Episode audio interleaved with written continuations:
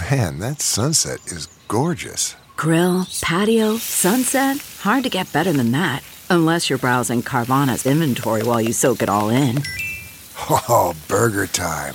So sit back, get comfortable. Carvana's got thousands of cars under $20,000 just waiting for you. I could stay here forever. Carvana, where car buying meets comfort, meets convenience. Download the app or visit Carvana.com today. Okay, picture this. It's Friday afternoon when a thought hits you. I can spend another weekend doing the same old whatever, or I can hop into my all new Hyundai Santa Fe and hit the road. With available HTRAC, all wheel drive, and three row seating, my whole family can head deep into the wild. Conquer the weekend in the all new Hyundai Santa Fe. Visit HyundaiUSA.com or call 562 for more details. Hyundai, there's joy in every journey. The following podcast is a Dear Media production. All right, let's talk about the kids for a moment. Because studies have shown that kids have gotten behind in math because of the pandemic. We want to stay on top of it and make sure that's not happening.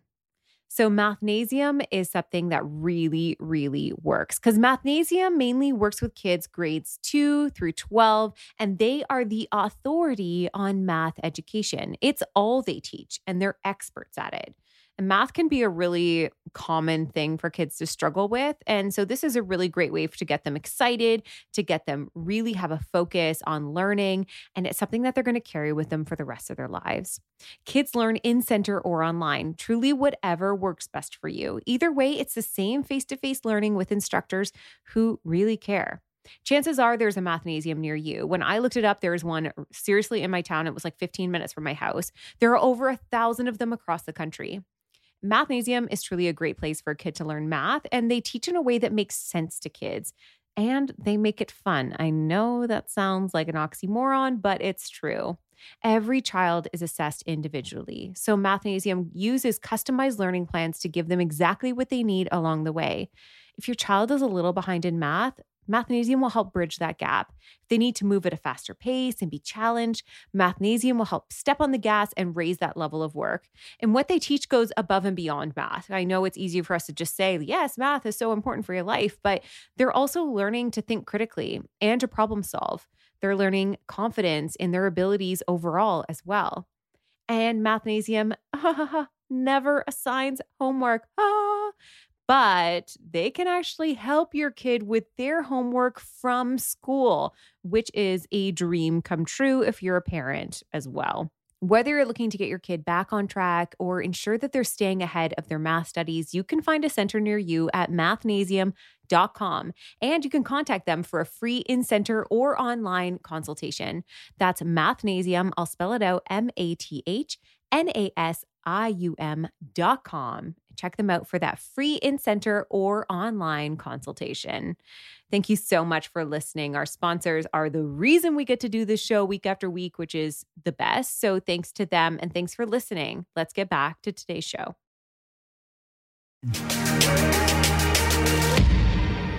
Hi, friends, and welcome to the Papaya Podcast. I'm your hostess, trying her mostest, Sarah Nicole, and each week I'm going to be dishing out some sweetness mixed in with some seeds of wisdom or something like that. So get ready to get inspired, get candid, get real, because we are all in this digital space together.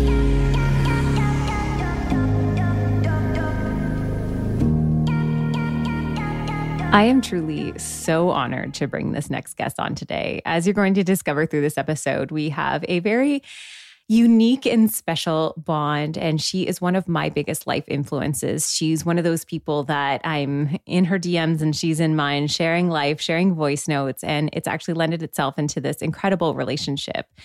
But more than that, she's a creator who is doing so much. She is a mom of three and an entrepreneur and a content creator. And one of the people that I just feel like if I could have one impact on the world, it's telling people to follow her. So please welcome Tash Haynes, my dear friend, and uh, one of the best people that I think I've I've ever met. And we've never technically met in real life, but that'll come enjoy today's show. Tash, thank you so much for coming on. You have become such a dear friend of mine. We met online when we both discovered we were pregnant and due within the same week. And that was that was a difficult year. Like that was a that was a difficult pregnancies, it was a pandemic and I felt like a, a, relationship blooming out of those circumstances was one of the most special things to happen to me in my lifetime, truly, to be able to share in that experience with you. And then ultimately, you gave birth three days before to your daughter, Glory, and Lemmy came three days later. We cannot wait yes. to get these little babies together. But give everyone kind of the introduction into who you are and yeah, let's let's just start there. Okay. So what's funny about that story is that Glory wasn't due until the end of January. So we were actually like, I know apart. And then I like was so stressed, I guess, from the year and the craziness of 2020 that she mm. like, I'm coming. And I'm like, yeah, because yeah. we need you. We need some joy and some happiness here. So I am a professional photographer, content, content creator, which I've just started saying here in the last couple weeks, based out of Tacoma, Washington. I have three little baby girls uh, Wisdom, who is nine, Courage, who is two, and Glory, who is 10 months. And I have been in entrepreneurship since I was 27. So wow. almost like 15 years. And I grew up in foster care, so it was just really important to me to like frame my life the way that I wanted to and to kind of live a life that I dreamed of, just because so much of my life was decided for me, the first part of it. So that's kind of what I have been doing the last 20 years is just kind of deciding like what kind of life I want to lead and just going for it over and over again. Now, how do you find your experiences in, you know, being a foster child and going through like that system and coming into being a mother, being an entrepreneur, all these things that kind of were dreams. How do they actually have there been moments that they truly have intersected or that that experience of your childhood has lended itself into your time now? And I ask this because I've had a lot of conversations with people who have had really difficult childhoods and then they write themselves off from motherhood because of that. They fear the cycle, they fear contributing to it, they fear not being able to break it or not being able to live up to their expectations of what a mother can be or what it is to have a family and a home. And you've really done that. You've kind of you you have this beautiful family you live this really amazing life and you contribute to society in such beautiful ways and yet you have a story that we don't often hear and that is not one that it, and it should be heard. I mean a lot of times we should be having focus on you know reconciliation and all of this stuff but i do feel that i would love to hear how it really has been not a positive thing, but like how good has come out of that. Yeah. So that's wow. There's a lot in that, Sarah. Number one. I'm sorry. I had to. You know, I I did kind of grow up not feeling like I couldn't be a mom, but just like really uh I guess driven by my ambition and just really wanting mm. like a certain kind of life. And I don't know that I like saw motherhood as a part of that, but I always wanted to be mothered. And mm. so I think that having kids for me has been a way of healing that like mother wound. There's a, a woman that I follow named Jennifer Arnaz, and she talks about the mother wound and like how it impacts our choices and the things that we do. And, it, and to your point, like so many of us, uh, we put off or we stay away from the thing that we think we're not going to be good at because of our mm-hmm. own trauma or whatever. And I think for me, I just was, I'm pretty competitive. And so I'm like, you know what? Like that sucked. That 18 years of yeah. life, that that really sucked. My mom is developmentally delayed. So it's not that she she gave me up because she didn't want mm-hmm. me. She gave me up because she couldn't raise me. Like she just yeah. didn't have the capacity. And so how do you how do you get angry about that? You know, yeah. how do you hold that? And so for me, it's always been I'm going to be the one that changes like our family line. Like I'm going to change our legacy and I'm going to write something different because ultimately, um, I'm driven by my faith, but ultimately, like my mother, she had a role to play. And if her only role in life was to have me, like what, how do I carry this baton forward? Right. And so, wow, it's just been really important to me to to to make sure that my family line my my mom's name represents something special that we don't minimize like her role in all of this you know and so that just has been my thing and and and raising my kids to have a life where they don't have to recover, at least from not the same traumas as me. They're probably going to For like, sure. Our parents, they were so blah blah blah, and I'm going to be like, Uh, girl, Of course they are. We were so awesome. Of course they are. But yeah, like I just I feel like the more I lean into motherhood and the more I own my version of motherhood, the more I heal. And the more I can like separate myself from my past and kind of move forward with like kind of this new identity. And that was a really big part of it. Like I had to divorce myself from the old story so that I could kind of write the new one. And so it is a part of like who I am, but it's not all that I am. And who says that that has to be like what defines me? And so that has been kind of the the driver forward.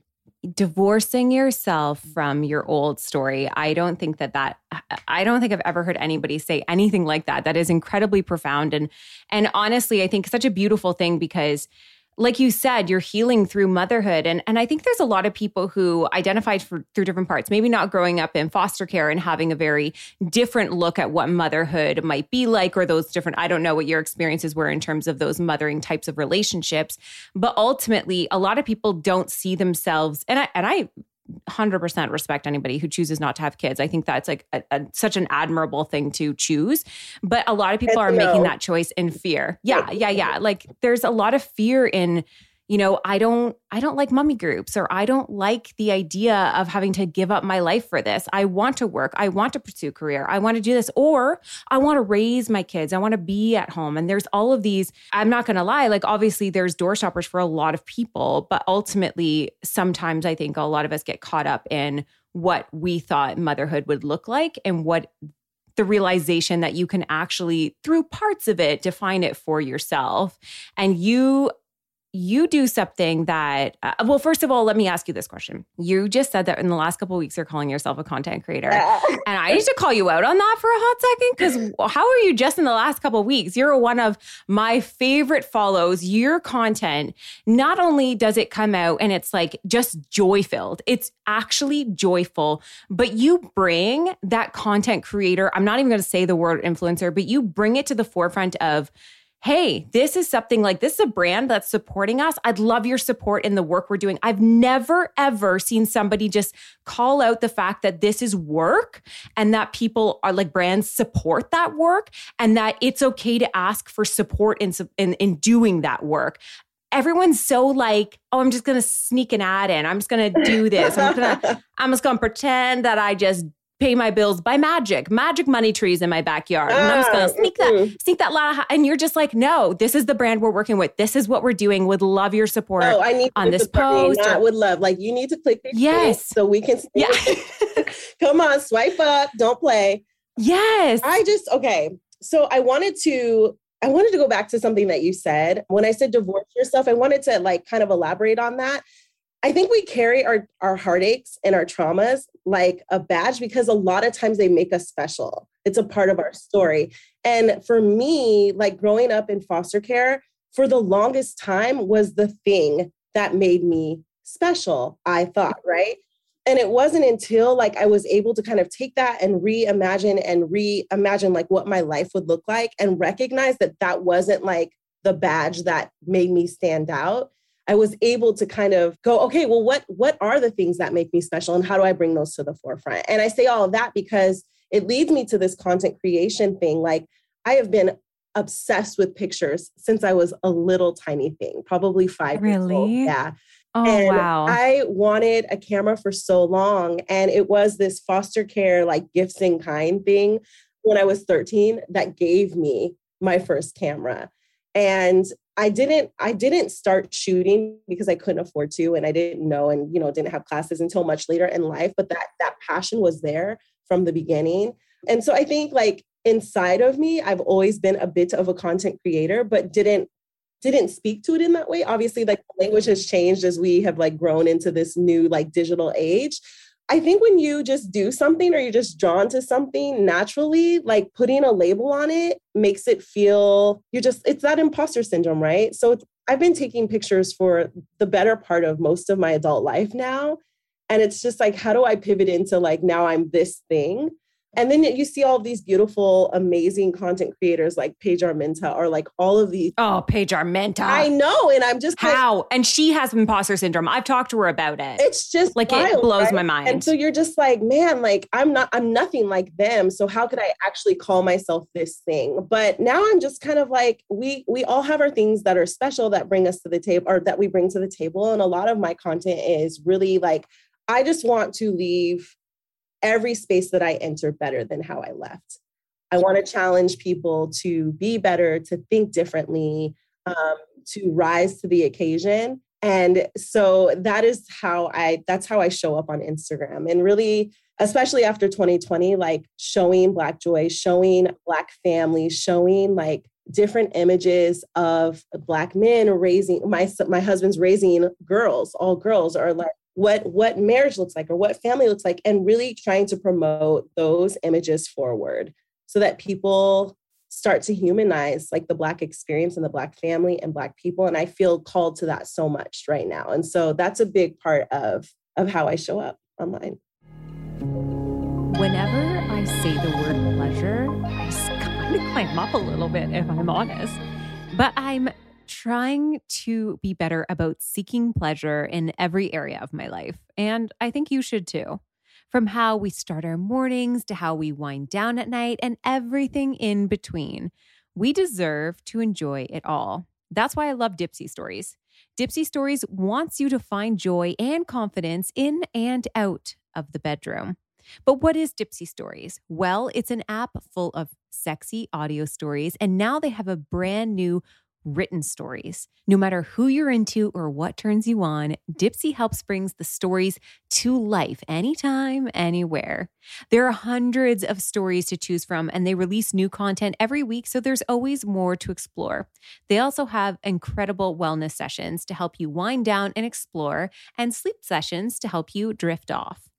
For listeners of our show, Dipsea is offering an extended 30-day free trial when you go to dipseastories.com slash papaya.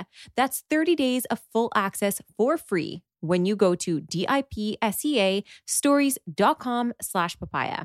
That's dipseastories.com slash papaya. Let's get comfortable with our pleasure. Heck, let's seek it out. Now let's get back to today's show.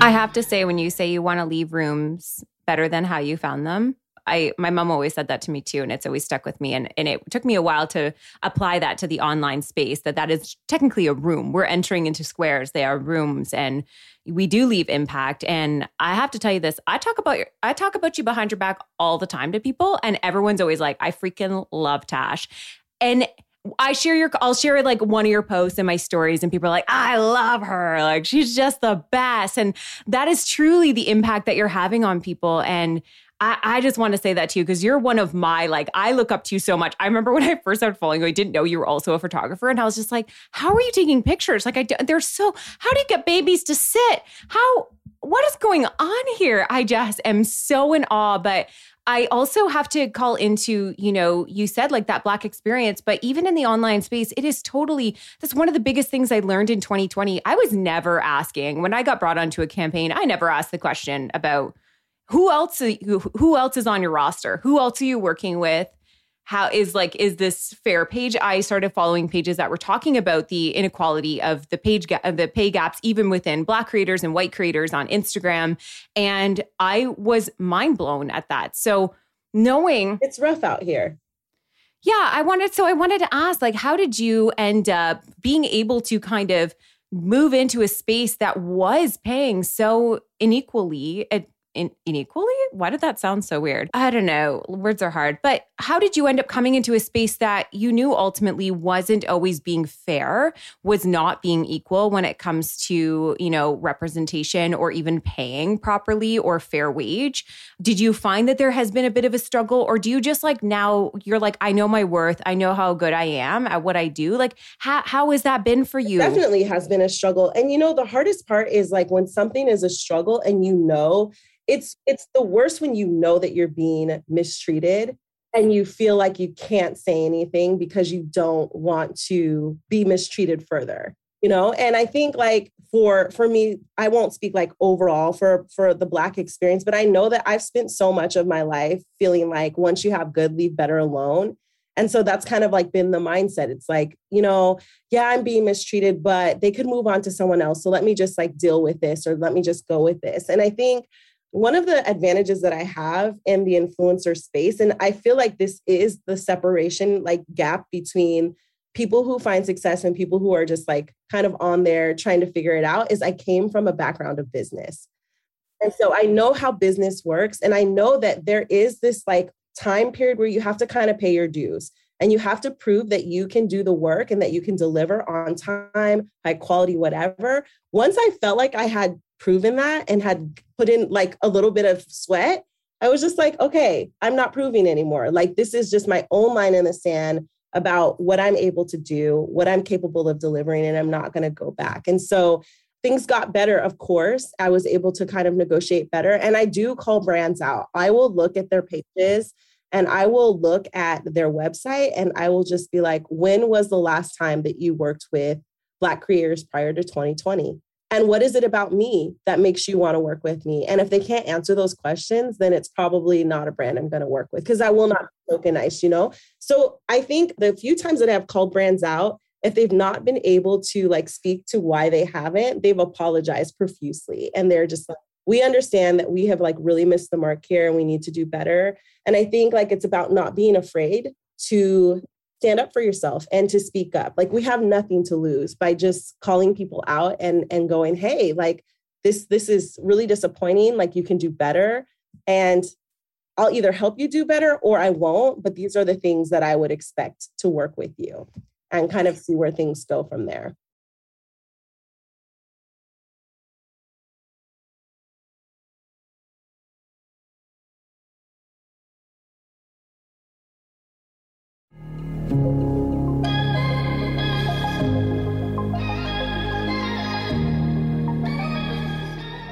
I have been super honest about the fact that I struggle to drink water. It's an ongoing theme in my life. Staying hydrated is not something that I'm very good at making a priority until I found the HydroJug. And HydroJug is honestly, it's a really pretty water bottle. And it's just one that I actually use because I feel like it actually fits my lifestyle and I love their colors. I love how it looks. I love how I I love the straw. I love the spout. I love how easy it is to carry it around. I love that I don't have to refill it a bunch of times because it holds so much.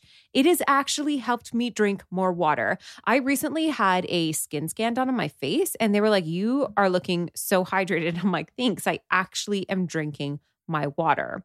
HydroJug holds half a gallon of water, so you're actually going to hydrate more and refill less. It has a leak proof seal, so water stays in the bottle and off your clothes or bag. It has a wide mouth opening. It makes it super easy to add ice like I do or fruit. And it also has an integrated handle, which makes it super easy to carry and drink from. And all their products are BPA free.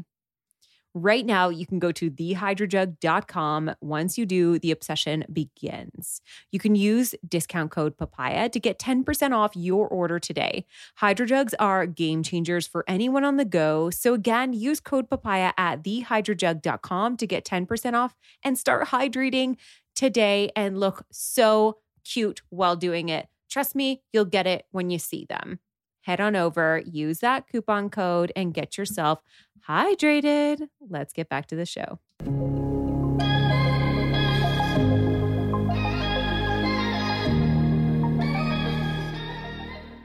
And I need to take this moment to kind of, if somebody listening is a, a, person who is not of color, a white woman like myself, potentially who has moved through the space a lot easier. I mean, not saying that it was always fair in the beginning. I mean, they used to throw $50 at me and ask for 20 things. And I'd be like, okay, because I didn't want to lose that. But ultimately, it, it's not, you say that you've got nothing to lose. And I think this is a good time to say, it's on us, it's on me as a white woman to have something to lose to this. It's on me to say, how are you paying the other creators? How it like is it equal? Like I, it's part of our. For instance, I was asked to be a part of a speaking thing next year, and I looked at who they had committed and it was only white women. So we added it into the contract that at least 50% of the speakers and paid creators had to be BIPOC community. Nobody's seeing that kind of stuff behind the scenes. And obviously I'm talking about it right now because I do want to remind people like that is part of this work. It is part. It's not just for it's not just for black women like yourself fighting for their equal pay. It's not for you to go in and be like where is your diversity and inclusion? And and i'm trying to get away from saying inclusion because somebody taught me that inclusion is like including them into whiteness as opposed to broadening it to you know everyone. So with that said it is on us to be like if I've had to say no to brands when they haven't, if they have only white women, to bow out and be like, I'd like for you to give my spot to a person of color. I'd like for that money to be spent on something. I don't always know if it works that way. But part of building long term partnerships with brands is making sure that your core ethics are aligning. And that's not something that was part of my core ethic two years ago. That became a core ethic as I moved through it and as I learned about the inequality here. So, yeah, you might lose on some things sometimes because of that. If that, like for instance, that speaking gig next year, if they don't miss that 50%, it's in my contract, I'm out, right? Like it's it's on them now to, if they want me there as a keynote, that they have to make sure that there is that representation there, or I'm not going to be a participant. And I hope they fill that spot with somebody who like you, hopefully. I'm just gonna give them, I'm just gonna give you my spot.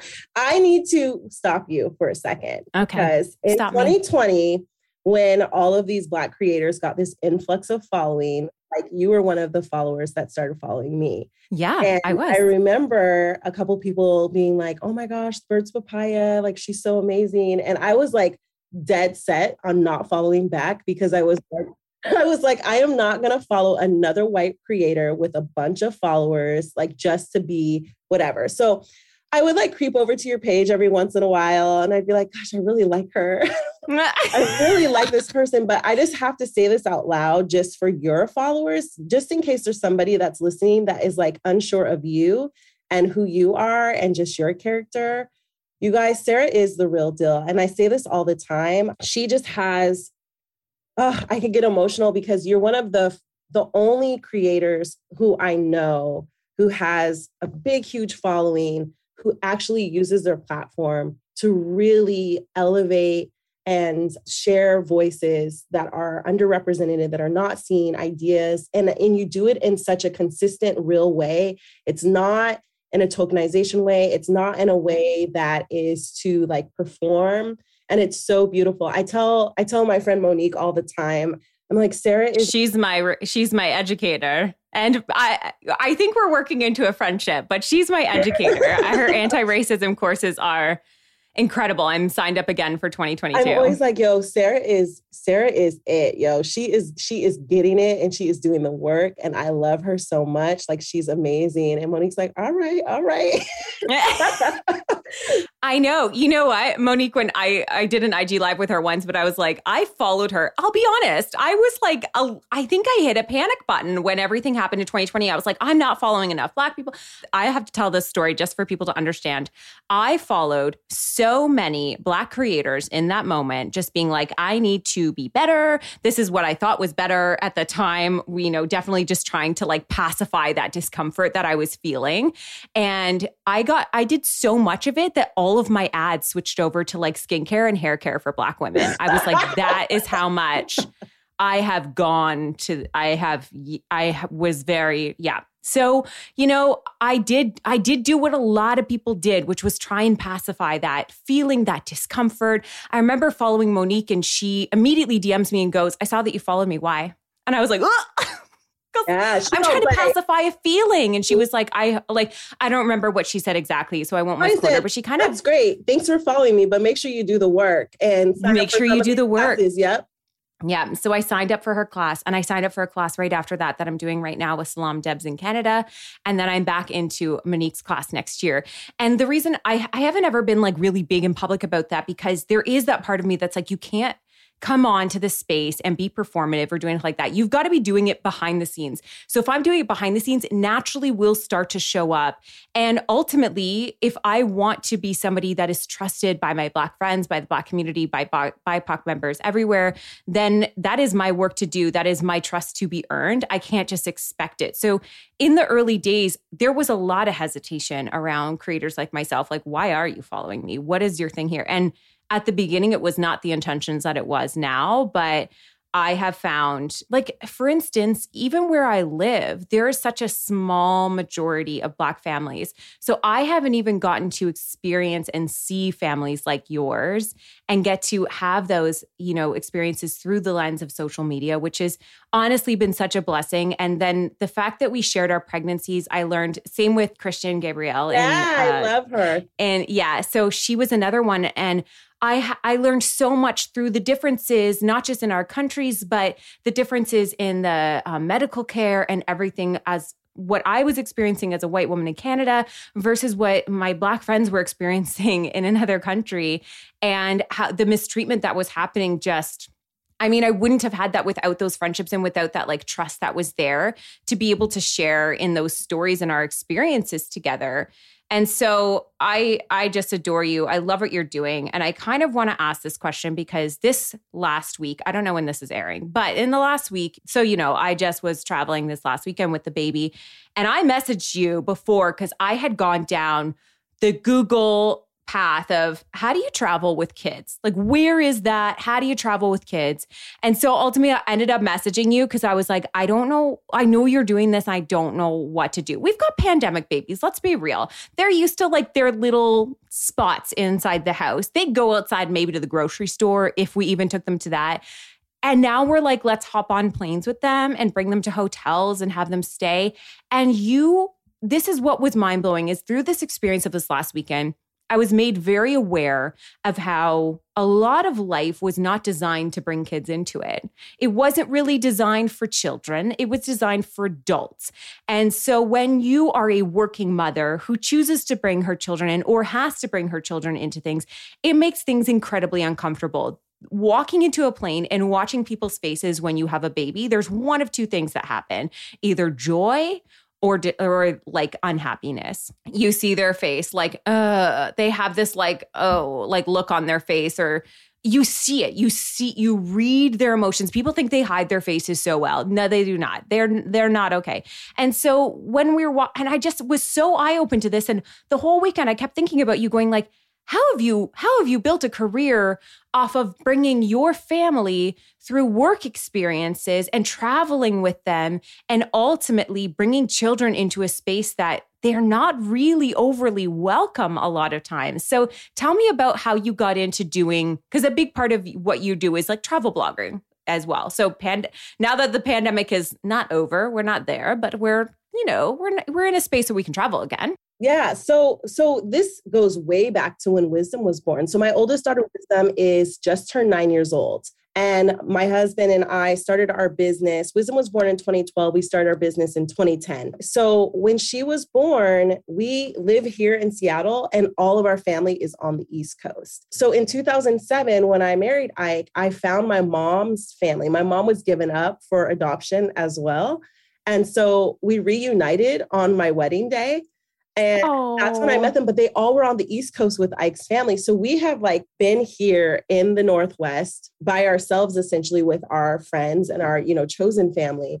And so we didn't have a lot of options for childcare. And we were broke, like broke business so we didn't have a choice. She had to come with us. So from the beginning, she was on my back at photo shoots. We would bring her to weddings, and I would bring like a little cousin with me to hold her in a back room, and I would go nurse. But we launched a conference for five years, and she would be right on stage with me. Like we have always had her with us. When we would go and teach and speak, like it would be like, is wisdom coming? Because they knew that she was a part of our life. We just never had a business where she wasn't a part of it. And I think for me with motherhood and entrepreneurship, I when I decided I wanted to be a mother, I never wanted her to feel like the inconvenience because I was bringing her into our world, you know?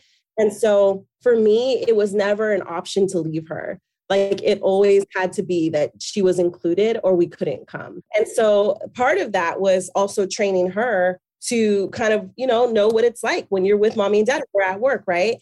And so that's just always been a part of our life. And then we had courage and it just was like that's this is what we do. At the time when courage, courage is spicy. I love her. Her attitude in photos might be my favorite thing because i can just feel your presence behind the camera being like please child and she's just like no. Yeah so that's exactly who she is. You basically pinned her down. That is courage. Miss courage does what courage wants. So courage is a little more difficult because she was born right before the pandemic. She was born in 2019 and so she didn't do all the things that her sister did. Like we had wisdom on the plane at two months. And so she had like really great training. Whereas Courage, she got on the plane pretty early. Like she did like Greece and Paris at like four months, but she doesn't remember any of that. So she doesn't have like this, like we're always getting on flights. So getting her in the flow of our life and who our family is has been a little bit of a challenge. But again, it's like you teach your children through like habit and by continuing do the thing. So we just travel and we make it happen. And she definitely throws her fits on the plane and does all the things. But one of the things that I've had to learn over the last two years is that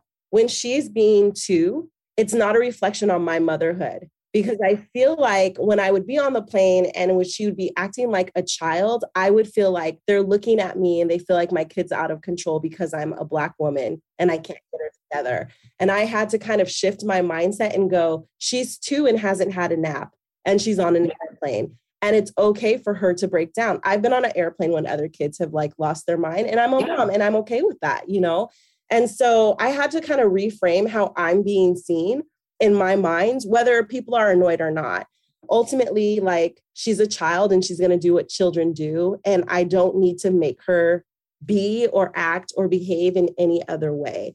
And mm-hmm. even when um, we're on the plane and I'm like that, I'll, I'll walk onto a plane with my three kids and I'll be like, the people will be like, oh, they're so cute. Is this their first flight? I'm like, no, not even close. And I'm like, and you don't have to worry. I will say that you don't have to worry. They know how to fly. Like they're not going to be a nightmare. Like it's going to be okay. And if they are, then they are. But ultimately, like I just like manage the expectations for everyone around and also for my my girls, you know.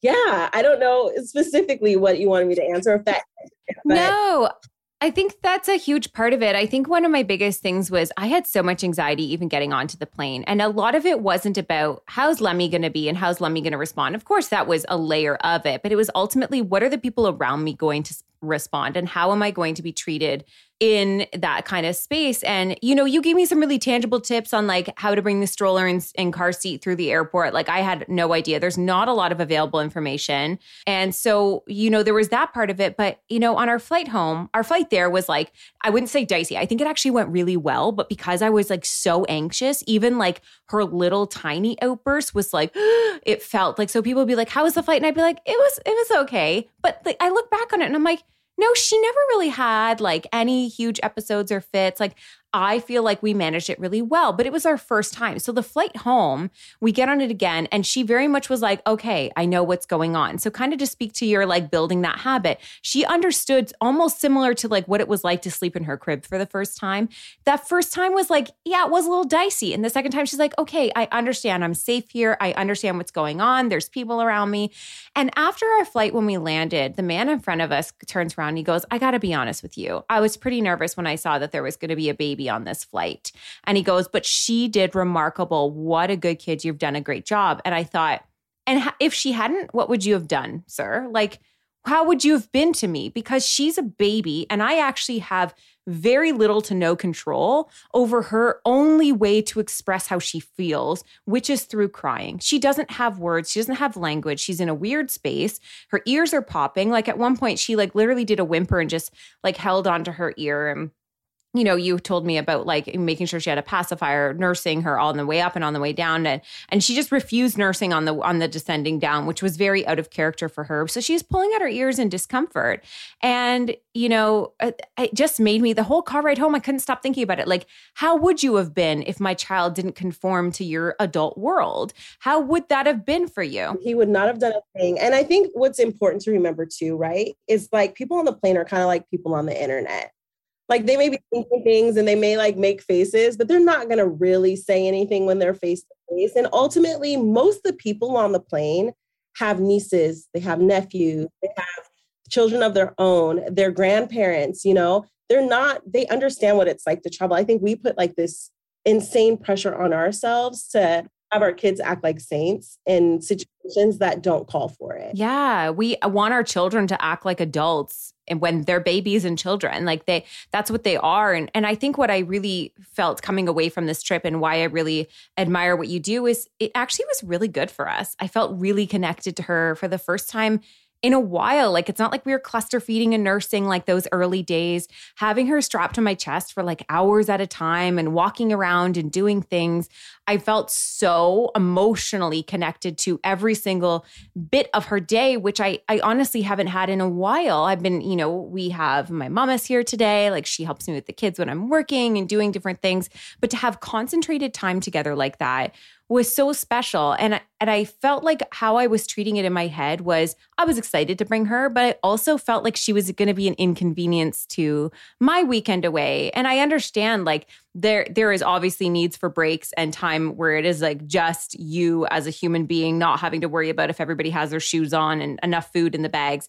But making the choice to bring your kids into your adult world it actually was incredibly magical. And I wish more people shared those stories of how fun and amazing it can be, as opposed to what a nightmare it is and how difficult it is and how anxious all the parents are to try and like fit into this world that essentially, I mean, like if nobody has ever changed their child in an airport bathroom, I had a friend with me and I said to my mom, What would you do? Like, what if you have to go to the bathroom? Where does your baby go? There's nowhere for your baby to go. The change table had like no straps, nothing. So I was literally like, How am I going to wash my hands? How can I even, like, there's so many things that run through your head that you're like, this is not built for anybody. Like, this is not practical. What I found, what I have found through travel is that I have become an extremely flexible human being. And I have allowed myself to go, we're going to figure it out. Like travel makes you mm-hmm. figure it out. It makes you feel like there's nothing that you're going to come up against that you can't just like do. Like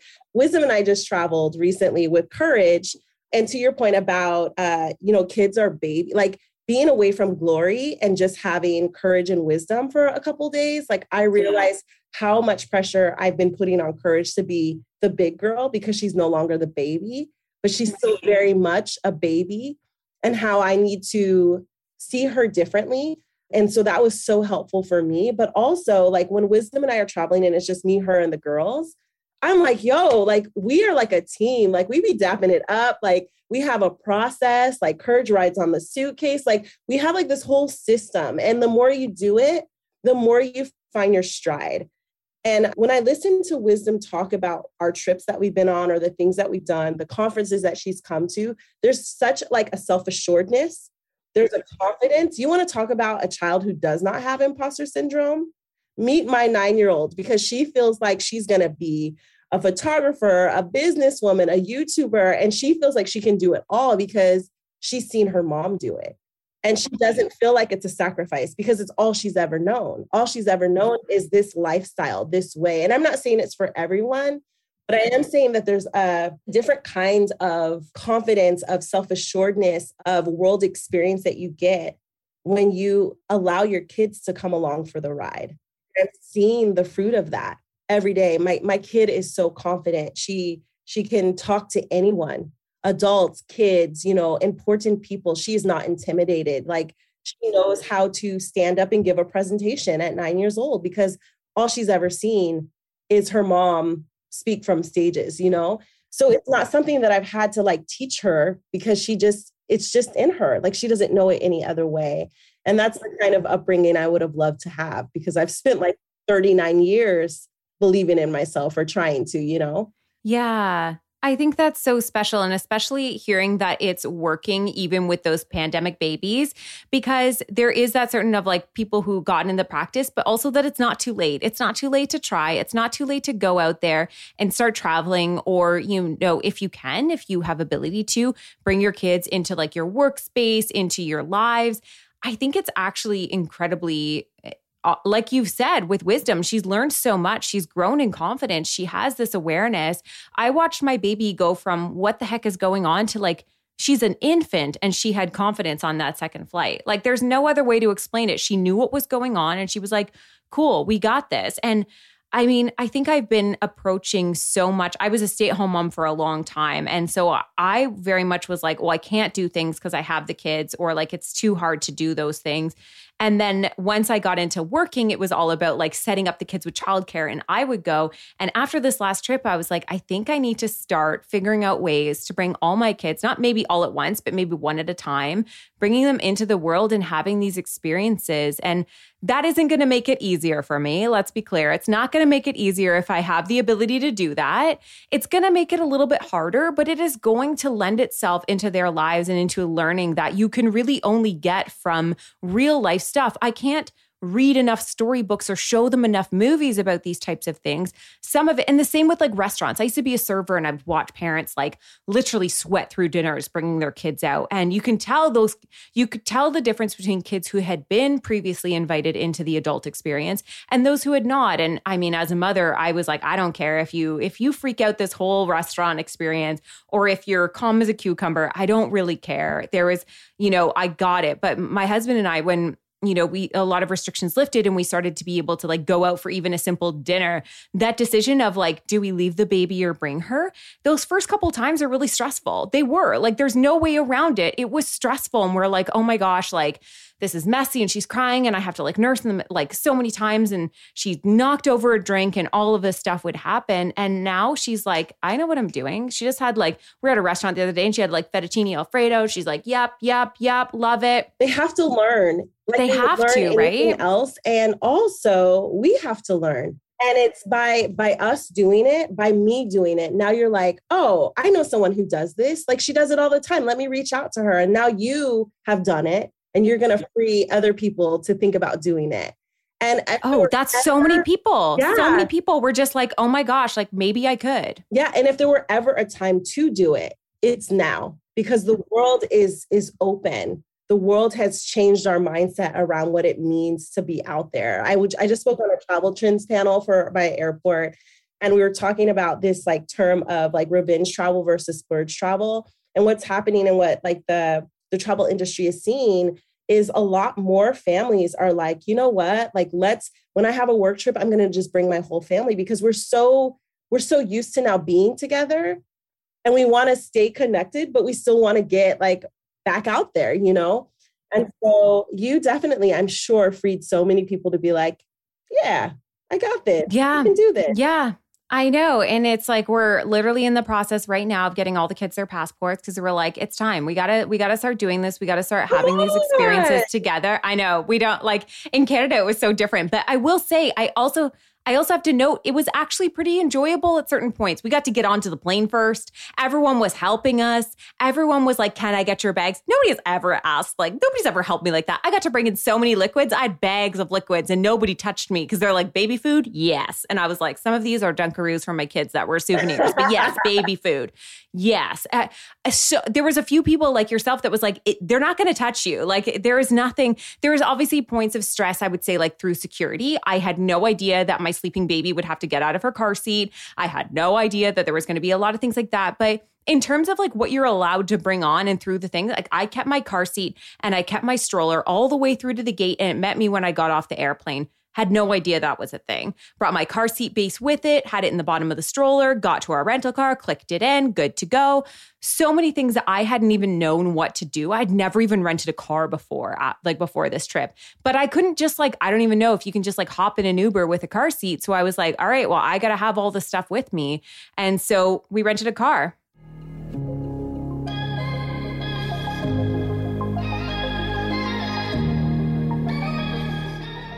There is no better time to be talking about bloat. You know what? The holidays, it's happening. There, things are going to go on. We are going to eat foods that are rich, and our bodies are going to respond to that. This is why I love Arrae. Arrae was created to help women feel their best so they can be their best through targeted products which are 100% natural, filler free, organic, and formulated by a naturopathic doctor. This is where I love them. The Bloat capsules, they were designed to give people food freedom so you can enjoy the foods you love, especially around the holidays, without discomfort, gas, or bloating afterwards. And Arrae's products work in under an hour, so you're actually going to feel the results. They solve that, those annoying problems that we talk to our girlfriends about. And the Bloat capsules are really versatile. They can be taken at any time. Whether you've had a plant based meal that's making you gassy, did that this week, or something heavier like a pasta or pizza or mashed potatoes with cheese on top, mm, it optimizes digestion with the use of five herbs and fruit based digestive enzymes, and it's completely laxative free. So you're not going to be running to the bathroom. This is where I fall in love. Arrae worked with an eating disorder specialist to formulate their products and were very intentional about creating products that would give people relief from digestive issues without the possibility of using it for weight loss. They want to showcase, they want to show, and they really truly believe that every size and shape is beautiful and that no one should have to feel discomfort after meals. Plus, Arrae's products are super chic, so they really look cute on your shelf or in your bag. Trust me, mine's like on display in my living room because that's usually when I'm reaching for them. Right now, you can go to arrae.com and use code papaya at checkout for 10% off a one time purchase or 25% off your first month on subscription.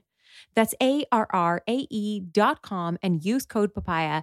Again, that's 10% off a one time purchase or 25% off your first month on subscription. Thanks for listening. Have a bloat free, fabulous holidays. Let's get back to the show.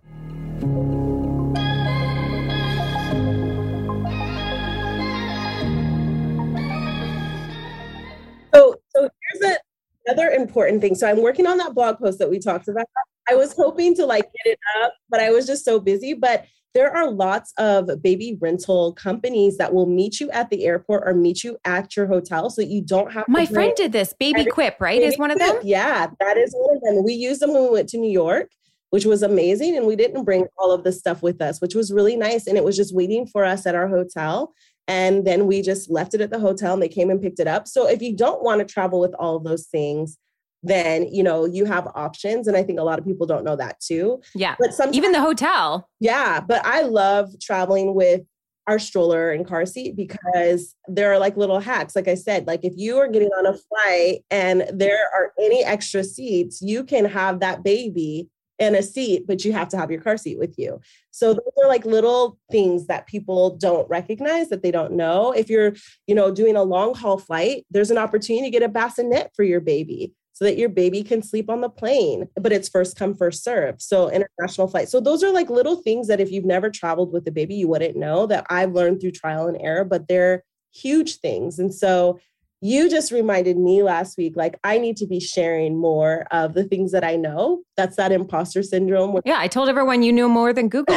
Google couldn't i waited online i or i waited on a phone call for hours trying to get through to the airline just to ask them how it worked to like I, there is no explanation of how it works when you actually gate check your stroller. Nobody actually tells you because i was like i can't chuck luggage. I don't have time because when i was landing and where i needed to be was too close. So checking your luggage can often mean like waiting for up to an hour to, i've been two hours before. So people were like how are you not going to check your luggage? And i'm like I, think I think there's a way. Like I'm either gonna rent things on the other side, or and then I learned about the gate checking thing, which and you said that get the bags. Amazon has these gate checking bags we put over things, and all of my extra stuff like our jackets and blankets. I just put it in the car seat and put it in the bag, and they still gate checked it. Everything was good to go. They were all fine with it. There was no arguments there whatsoever.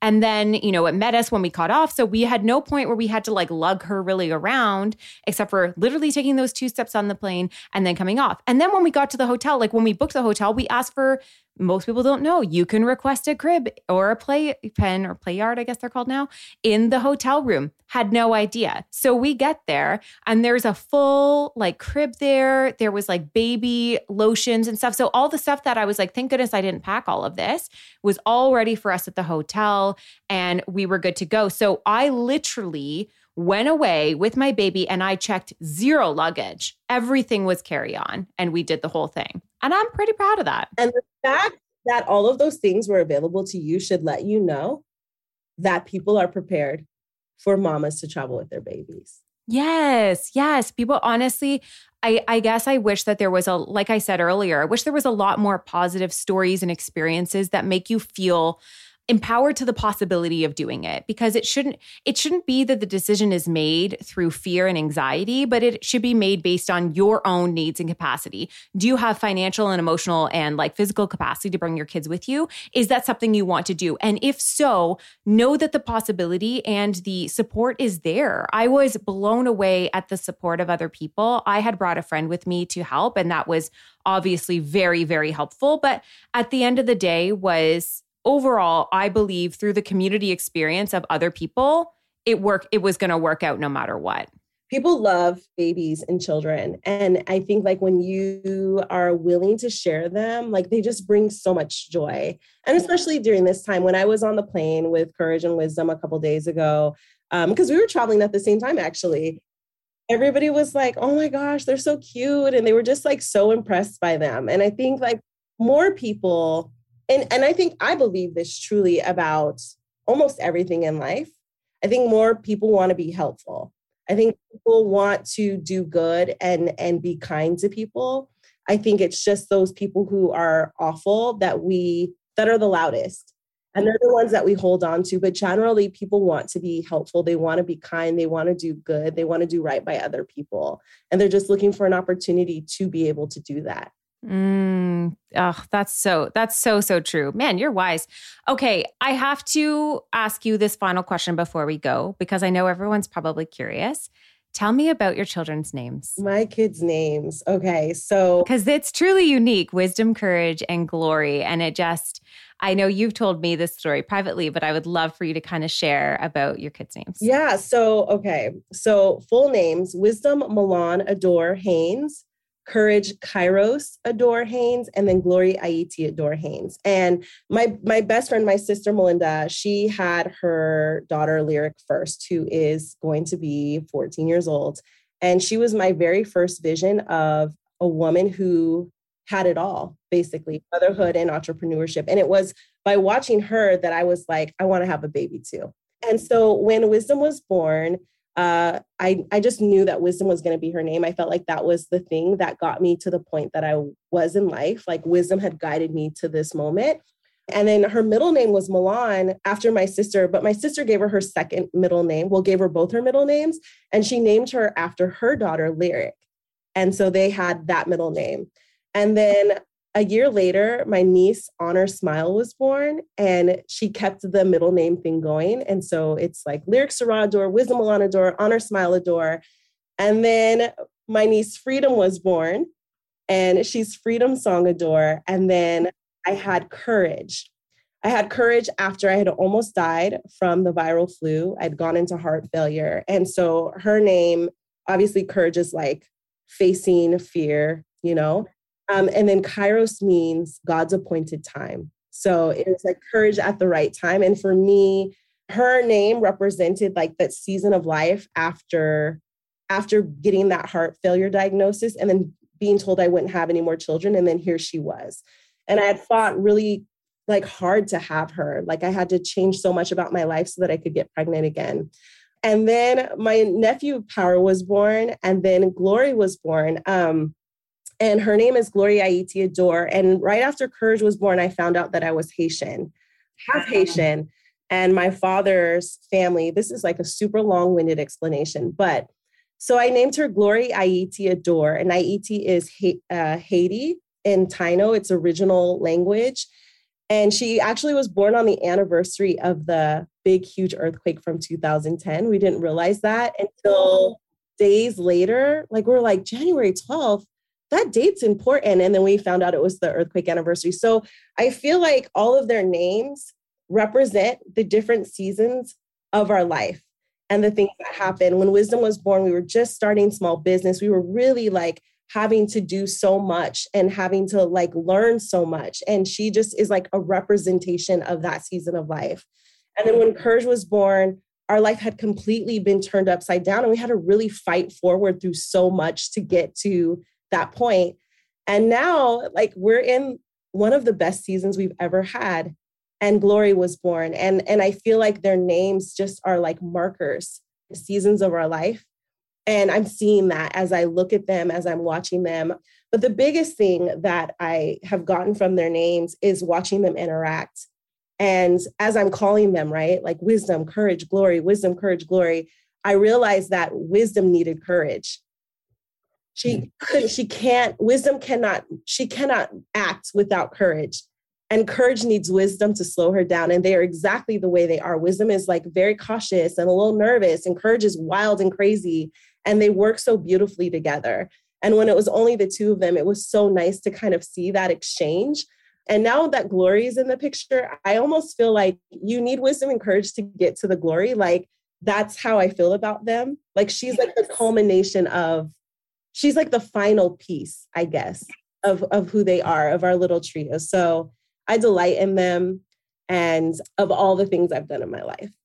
They're the things that makes me so emotional. And I just feel so honored to like be their mom and to be able to change my story through them you are such a beautiful mother and such a like i got like really choked up when you were talking about their names and the markers of who they are and through your own story and like ending on glory. I remember the day Glory was born and I remember that first little picture that you sent of me and I just wept. I just wept and wept and wept and and a lot of people don't realize this. Well, I've shared it multiple times, but you know, every morning I share a little picture and video of Lemmie and her daily outfit and people were like, "Oh, this this really does something to you." Like it does it it picks you up in the morning. It's like something that's really good for our mental health. And we forget the power of children and how special they are and how needed they are. And I feel like a lot of times our society is somewhat erasing them. Like they're they're excluded from so much and the experiences. And I had to remind people like, I only ever realized how important it was to share children because of the way that you shared Glory in the morning. And I just found in the hard days of like postpartum, I would just like go through your stories and I'd see that little video of glory every morning. And I was like, this is actually impacting me. And our children deserve to I don't know, like not that everybody needs to share their kids in that way, but I saw the power in it them like through watching your children and like I feel like I know them. It's so bizarre, but I feel like I know them. It's been such an honor. Me. Like when I see her, right? I just, like I love this this human that I've never met. like and I feel I so like drawn to her and so tied to her. It's Oh my gosh. Yeah, it's it's so magical and I just think like I think it's motherhood in itself is such a, can be such an isolating experience and I I started blogging because I was lonely. I started blogging because I needed connection with other mothers.